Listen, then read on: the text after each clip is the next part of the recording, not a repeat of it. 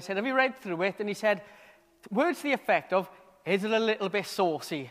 And I said, Yes, it is. And I got to be honest, I was listening to that and I was beginning to blush a little bit. And I was blushing not just because, well, I don't do so well with this sort of thing, but I was also blushing because I'm fully aware that watching online is my mother. And this is not the kind of thing that I want to be talking about or even listening to in my mother's presence, or even worse, my mother in law as well. So it's a family affair all around, talking about this particular element of the Bible. And I confess, right, when one afternoon I was praying through and deciding you know, what preaching series we should go through in the evening and really thought about Joseph, I thought this is going to be fun. And so, to get in the mood a little bit, when I was putting the sermon series together, I decided to put on and watch Joseph and the Amazing Technicolor Dreamcoat. Brilliant musical. But I've got to say, this particular song wasn't in there. For some reason, Tim Rice and Andrew Lloyd Webber decided to skip over it a bit. And I also had another thought. Many, many years ago, when I was discerning the call to ordination, I sat in on a college lecture.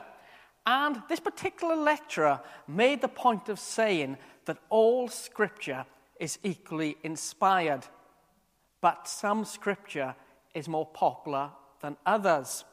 And there's a real truth in all of that.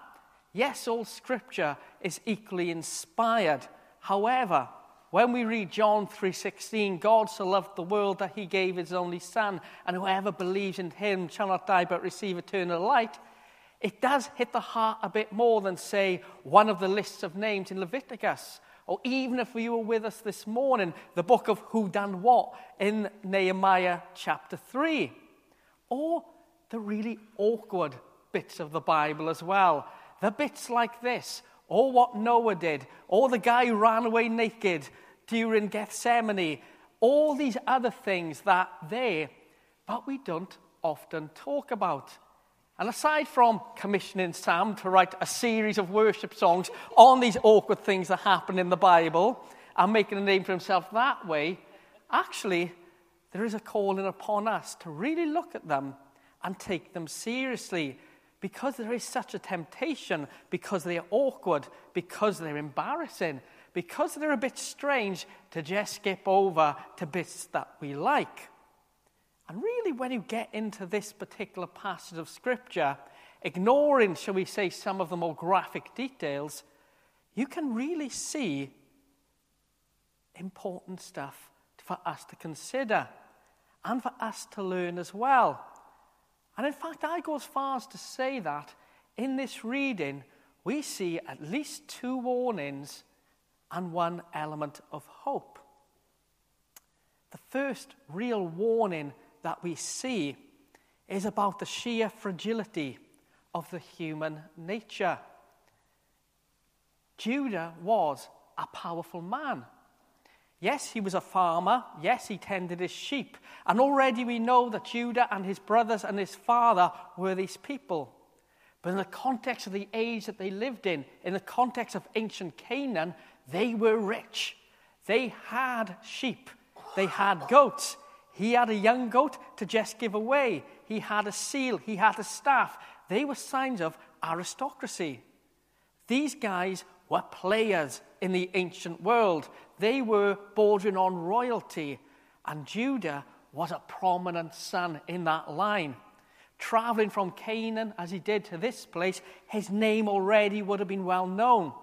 He had a pick of the ladies to whom he could marry, and he took that pick. He was a big dude. And from all of that, sets the scene of what is to come next a good first decision in getting married, but then a bad decision, another bad decision, a bad decision by one of his sons, another son not fulfilling the law that was passed down to essentially remarry his, his sister in law. Bad decisions that led to a very bad outcome. A bad outcome for everyone really involved for Judah himself, who got himself into a real pickle by the end of the chapter, for Tamar, who was in a pickle as well, for the brothers who can fulfill their obligation. This whole story, there is so much human nature and so many people in disastrous situations going on, it's really hard to keep up. Judah, Tamar, the boys, all of them have got themselves into knots wrapped up by basically human nature and the decisions that we can make for ourselves. And as I read through this, I was reminded of a TV series that used to be on in the 1990s called The Jerry Springer Show. Some of you will well remember it. And other TV shows have come from it as well. The basic premise being you have somebody who's made a claim against somebody else. It could be about a pregnancy, it could be about a financial situation, it could be about an unpalatable opinion, you name it. They come on, they share their story, their family drama, their own soap opera, and it all kicks off. Everybody watches, there's sometimes a little bit of violence on the stage. The bodyguards and the heavies get involved to separate people. And for some people, it's absolutely fascinating. And way back in the 1990s, when this TV show came out, it was for everyone throughout the world fascinating. People of all kinds wanted to watch it. They'd never seen this before. They'd never seen people want to air their dirty laundry in public. They'd never seen characters like this. And in fact, somebody once said to Jerry Springer himself, Where do you get these people from? And he just said very calmly, These are just people. These are normal people who get into situations. These are people like you and me who've just made one or two bad decisions that have put themselves in a bad situation. And you know what? There's some real truth in that. Because every single one of us is just one or two decisions away from everything going completely wrong, from our lives completely exploding, for everything turning into an absolute disaster. Each and every one of us can happen. It can be in that place in the years of ministry that I've been in, I've met so many people who have just done one thing, one moment of madness, just five minutes doing something that has destroyed all of their life. We can sometimes think we're invincible to all of these things. But I'm pretty sure Judah, when he left Canaan to go to this land to get married, felt the same as well. Maybe the reason why he moved in the first place was to escape the shame of what happened with Joseph, his brother, when him and his other brothers chucked him in the well. Maybe he was looking for a fresh start, but that bad decision led to this bad decision, which led to a raft of bad decisions. And at the end of it all, a family is completely broken, divided, and in pain. And if Judah is suffering, that is nothing compared to poor Tamar. Tamar didn't turn to prostitution for fun. Tamar didn't decide one day, I'm just going to become a prostitute and put my life at risk. She knew very well that should she have turned to that life, if she got caught, she would have been put to death because he was such an abomination of the age. She did it purely out of desperation. She knew that if she had no children, that would be the end of her. And she knew that the one who basically had organized all these things to happen was Judah himself. Decisions led to destruction, and they also led to injustice as well. Tamar was a result of absolute injustice. And it could have been just so different. It could have been different if just one person along the line had made one decision that was a bit different, it all would have turned out absolutely okay. But they didn't. And this really calls home to us how fragile we are as people, yes. How fragile we are and how easy it is for us to fall down that trap. On Friday, myself and Joel from Elim We're talking about our Christian heroes and how many of them, great pastors, great orators, great writers, had fallen by the way by just one or two decisions, and how hard that was to deal with, and the fear that there is of being caught in that trap as well.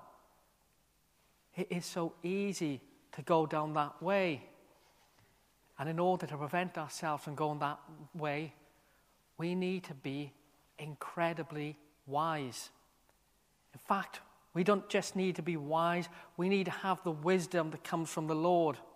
And we only have the wisdom that comes from the Lord by spending time with the Lord.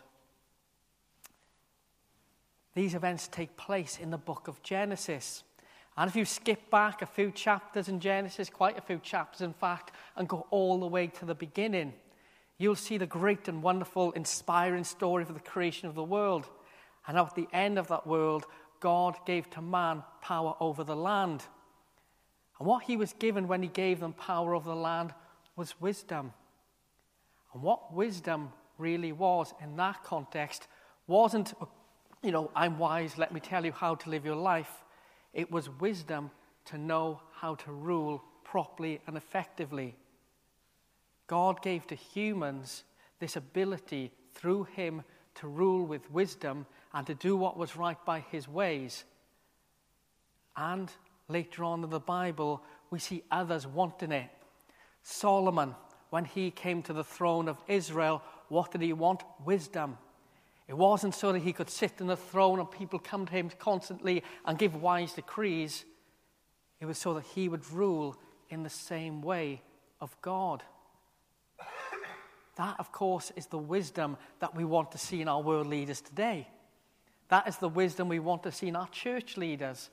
That is the wisdom that we want to see in each other as well. And that was the wisdom that Judah and his sons were lacking. That was the wisdom that was lacking that led to so much destruction. And that is the wisdom we really need to have. And we only have it by coming to the Lord. We only have it by humbling ourselves before the Lord we only have it by acknowledging we ain't perfect, but God is perfect. We only have it because we know it comes from God. It's so incredible, isn't it? If you've watched any of the coverage of Her Majesty the Queen over the last couple of days and how her faith was so central to who she was and her identity. And certainly, maybe in the last 10, 15 years, when the Christmas address has come out at three o'clock on Christmas Day, how she blatantly and without apology tells the gospel. And it is so inspiring. And one of the reasons why we really celebrate her life now and mourn her passing is because in her life she sought that wisdom. Just today, I was watching a, something on the news, and somebody who knew her said she had two things that she lived her life by. Number one, do your best every day, and number two, say your prayers at night. As simple as that, to have the wisdom to rule, the same wisdom that we need to seek after as well. We are just one or two decisions away from screwing up. We need to keep on our guard and we need to be wise before the Lord and wise before each other. So that's the first real warning that we see in this message. The second warning is one of hypocrisy and why we've got to be especially careful of it. I don't know about you, but when we get to the end of this message and we hear how Judah has been to visit a prostitute, then he hears about this prostitute and says, Bring her out to put her to death it just grates a little bit. There is an ultimate hypocrisy involved here where the guy who's gone to see the prostitute wants to put the prostitute to death because she's in the wrong. There is so little acknowledgement that he has done something wrong, and it's only because other circumstances come into play. And basically, he gets caught because he's got his gear that he gets spared. She gets spared, he gets spared, but he is a hypocrite. And that is not an attractive quality in anyone. And it's certainly not an attractive quality in those of us who proclaim the name of the Lord. Let's acknowledge the elephant in the room here, and that is we're all hypocrites. Every one of us screws up. Every one of us sins. Every one of us makes mistakes. And every one of us will make a mistake that we will say to somebody else, that is not a good mistake to make. However, we also know that we have a Savior. We have Jesus Christ who, through his death, his resurrection, has given us forgiveness. We are set free. If we acknowledge our fault, that's one thing. But when we stop acknowledging our fault and just see the faults of others, that is something else. And in essence, that is exactly what Judah did here. He was so good looking at himself, his strength, his family background, his money, his wealth, you name it all, and even his reputation. He couldn't see the fact that he was a bit of a div. And he really was. And it was only Tamar, by her actions, who was able to humble him. Hypocrisy does not build the kingdom of God. And if you ever want to see physical evidence of that, all you've got to do is look at the nation of Wales. You see, Wales is a land who has a heritage for revival. Throughout our history, we've seen three massive revivals, but we also have a heritage for hypocrisy as well. The circle tends to go of we have a revival, before that, church attendance is very low. We have a revival, loads of people come to faith. The churches get full of people. It's all brilliant. It's all exciting. The Spirit is moving. The Spirit is flowing. Everybody's happy. And then we settle down a bit. And as we settle down a bit, we make sure our structures are in place. And as we settle down a bit, our appearance is in place. And as we settle down a bit, we are so focused on looking good that we can sometimes do wrong so as not to mess our reputation up. There are so many stories post the revival, the last revival in Wales, of chapels who had put single mothers out of the chapel because they'd done wrong. There are so many stories of people who've not been welcomed into church because of their lifestyle. There have been so many stories of people who felt alienated from the gospel, the kingdom of God, feel themselves to be too much of a sinner because the people of God have made them feel that way. And that's despite the fact that these people are sinners in the first place. We are all screw ups. We all make mistakes. We all do what is wrong. But we acknowledge it. And in that acknowledging, we humble ourselves.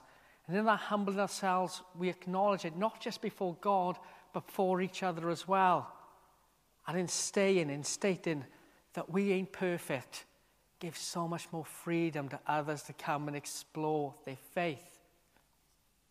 And this is such a key issue for the world we're living in right now because there are so many thick lines that are drawn. Thick lines between right and wrong, thick lines between right and wrong, what is acceptable and what is not acceptable. And the Bible is truthful, but God is love. Where Jesus went, they were the prostitutes. Where Jesus went, they were the tax collectors. Where Jesus went, they were the people who were seen as unclean. And people denounced Jesus because he was seen with those people. The people who denounced him were the religious. The people who denounced him were the Pharisees. The people who denounced him were the people who wanted to look so good and so important and so holy and so pure that they destroyed what God was seeking to do. And they destroyed people along the way. And that is not the place where we want to be. We want to stand on truth. We want to stand on what is right by God. We want to fully understand what is right by God. But we won't want to be the people who say, We know God. We know exactly what God is thinking at every single time on every single issue. We know what God is thinking on this, that, or the other. We don't want to be the people who will destroy another person's desire, need, want to come to faith because it would compromise ourselves. If we truly want to be like Jesus, we have to not be like Judah. We need to be loving and welcoming just as Jesus is. And if, just if, right now, we are struggling and thinking, this is right, this is wrong, people are undeserving, whatever it is, please go tonight and reread the Gospels and see what Jesus did, and you'll be amazed. Jesus turned everything upside down through love, and we need to have that same love as well. And hypocrisy is, in so many ways, the opposite of love. There is a warning about hypocrisy. And that's all the doom and gloom. That's all the dark stuff. That's all the nasty stuff. There is also the really positive stuff as well. Because there is hope. And the hope comes in the most peculiar of circumstances. If you know your Bible quite well, you might know the name Judah quite well. Because as time would go on, Judah will become the dominant brother. His descendants will become the dominant force. He would become the one for whom much of the land would rest upon. There was Judah, and then there was the rest of them. Out of the people of Judah came the Messiah. And out of the bloodline of the Messiah, through the Son, was a little boy that was born to Tamar by Judah. Perez, the kid who pulled his brother's arm back in and stuck his out. A kid born in the most peculiar circumstances. A child born to a prostitute with no hope going on at all, with everything against him, with a dad who was something else related, I don't know what, but it weren't good. But through all of that, God built something that was good. God used the worst circumstance created by humans and turned it into something that was wonderful for growing his kingdom. And that is true even now. Whatever depths we fall to, whatever wrongs we do, whatever bad things come our way, there's always a way back. Whatever troubles come our way, there is always hope. Whatever happens, God still loves us. And when we have the love of God upon us, all things are possible. When I think back through my life to this point, I'm privileged to look back to the things that at the time I thought were terrible. A job I didn't get, something that didn't go my way, a driving test failed, you name it, and think it was a disaster. But looking back through all of it, realizing that so much good came. If I didn't get a certain job, I wouldn't have felt called to be a vicar. If I hadn't done something else, I wouldn't have met Liz. If I hadn't met Liz, I wouldn't have my beautiful boys. If I hadn't done something else, I won't be here now. All the things that at the time I thought were the worst things that could happen, and many of the things that I did that were really wrong, God was still able to turn to good. And in this reading, God did exactly the same. The fruit of that good wasn't to be seen for many generations to come. It wasn't to be seen for hundreds of years to come. But God had a plan. God knew what He was doing, and God was in control. And I really want to encourage us all today. If we are feeling like we're not good enough, if we're feeling like a bit of a Judah, if we're feeling like we've done wrong, if we feel like we've messed up and we're in awkward situations, if we feel like we're in an awkward situation that is not of our doing, if we feel like we're a Tamar and circumstances have come together to put us in that place, God is still with us. God is still turning all things to good. And God still will turn all things to good. If I could have chosen any passage from any chapter in the Bible not to preach on, it would have been this one. I would have resisted it at all costs. And I'm not going to lie, there's only one thing worse than preaching from it, and that is reading from it. So well done, Graham, on that. Give him a round of applause. and God is with us this evening, people. So let's just come before Him and pray. So, Father God, we just thanks for each other. And we give thanks for the safety of this place. And we give thanks that we can come together in the safety of you.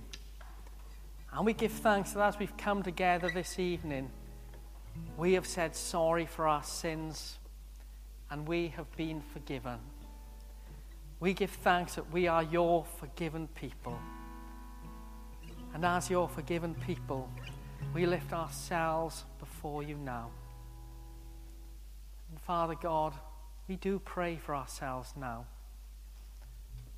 Whatever place we may be in, whatever situation we may face, whatever holes we might feel we are trapped in, we pray that we would turn them to good.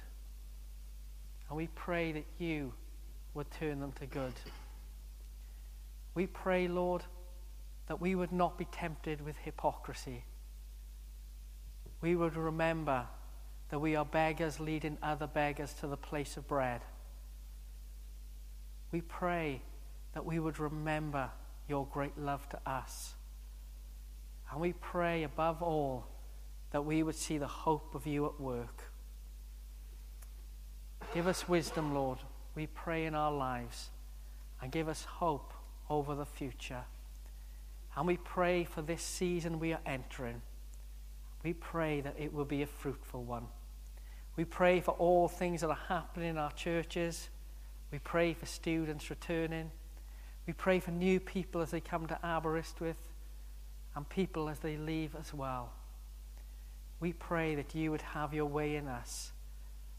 And whatever journey you lead us on, we would walk in your ways in the way that leads to everlasting life. So hear us now, we pray. In Jesus' name, Amen.